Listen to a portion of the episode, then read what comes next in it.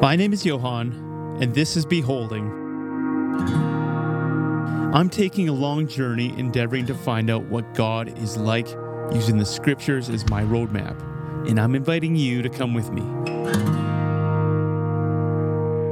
The podcast is our canvas, and the painting is an ever expanding portrait of Jesus. So let's pause take the time to behold Him together.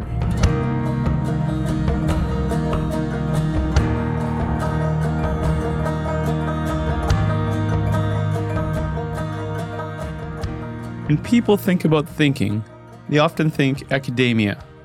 They think threat. They think coldness.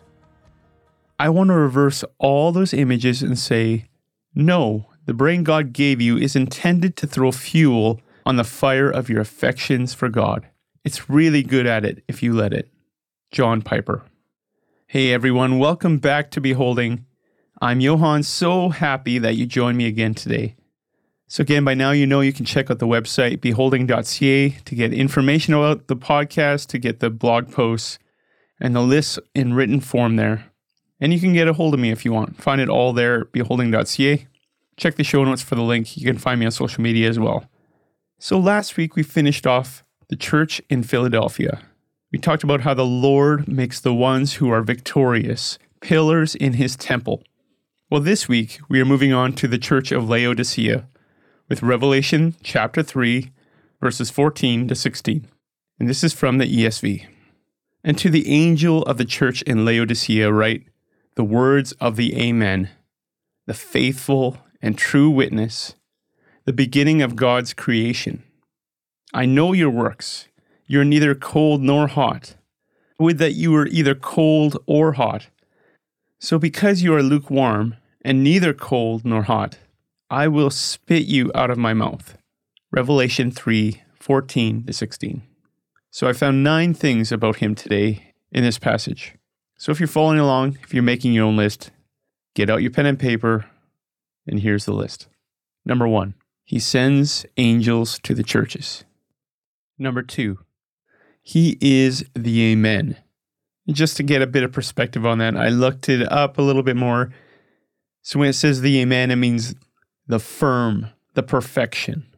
But you can look up more information about that if you want to do a Bible study. Number three, he is the true and faithful witness. Number four, he is the beginning of God's creation. Number five, he knows our works. Number six, he sees when we are hot or cold in our faith. Number seven, he sees when we are lukewarm in our faith. Number eight, he wants or desires us to be hot or cold. Number nine, he will spew those that are lukewarm out of his mouth. Now, again, when we list these things from the passage, we declare them, we turn them into prayer so that it finds our way into our open hearts. So, we're going to do that now. And I'm going to leave some time at the end for you to meditate on it yourself. You send angels, messengers to your church. You are the Amen. The perfection, the one who is firm, established. Jesus, you are the true and faithful witness. You are the beginning of God's creation. Jesus, you see and you know all of our works. You know all that we do. You see when we are hot, when we're cold. God, when we're burning brightly with faith. When you see that we are cold in our desolate place of weakness. God, you see when we're lukewarm when we profess your name and it holds no action or no heart, no desire. So, God, you desire that we would be hot or cold. You will spew the lukewarm out of your mouth. Jesus, as we've read over and over again throughout Revelation. We are thankful that you send messengers to your church, that you have messages, things in your heart to help us, to bring us into wholeness and in closeness with you. Thank you that you are the Amen, that you are true, right, and the faithful witness, Jesus. You were there at the beginning. You've seen it all, and therefore you are not surprised by anything.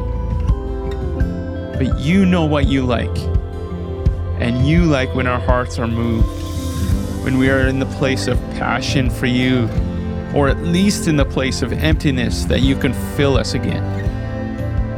So, God, don't let us be found lukewarm. Don't let your church fall into apathy, into the trap of an empty religious spirit that is void of your Holy Spirit and of your personality. This is why we need to know you.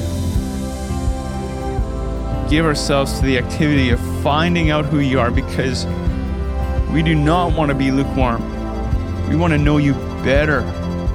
We want to behold you in your personality and be just like you, burning with fiery passion. God, this is your desire for us to be just like you. So, how do these things make you feel? Are you lukewarm? Are you hot or cold? Talk to the Lord about it. Ask Him to fill you with His presence, with His personality, so that you might be burning on the inside take the time to behold Him and talk to Him about what He's like. And if I miss something on the list, or you have a story or testimony from doing this exercise, I'd love to hear from you. Visit beholding.ca. Thanks for taking this exciting journey with me. We'll talk to you again soon. May God give to you spirit of wisdom and revelation in the knowledge of Him.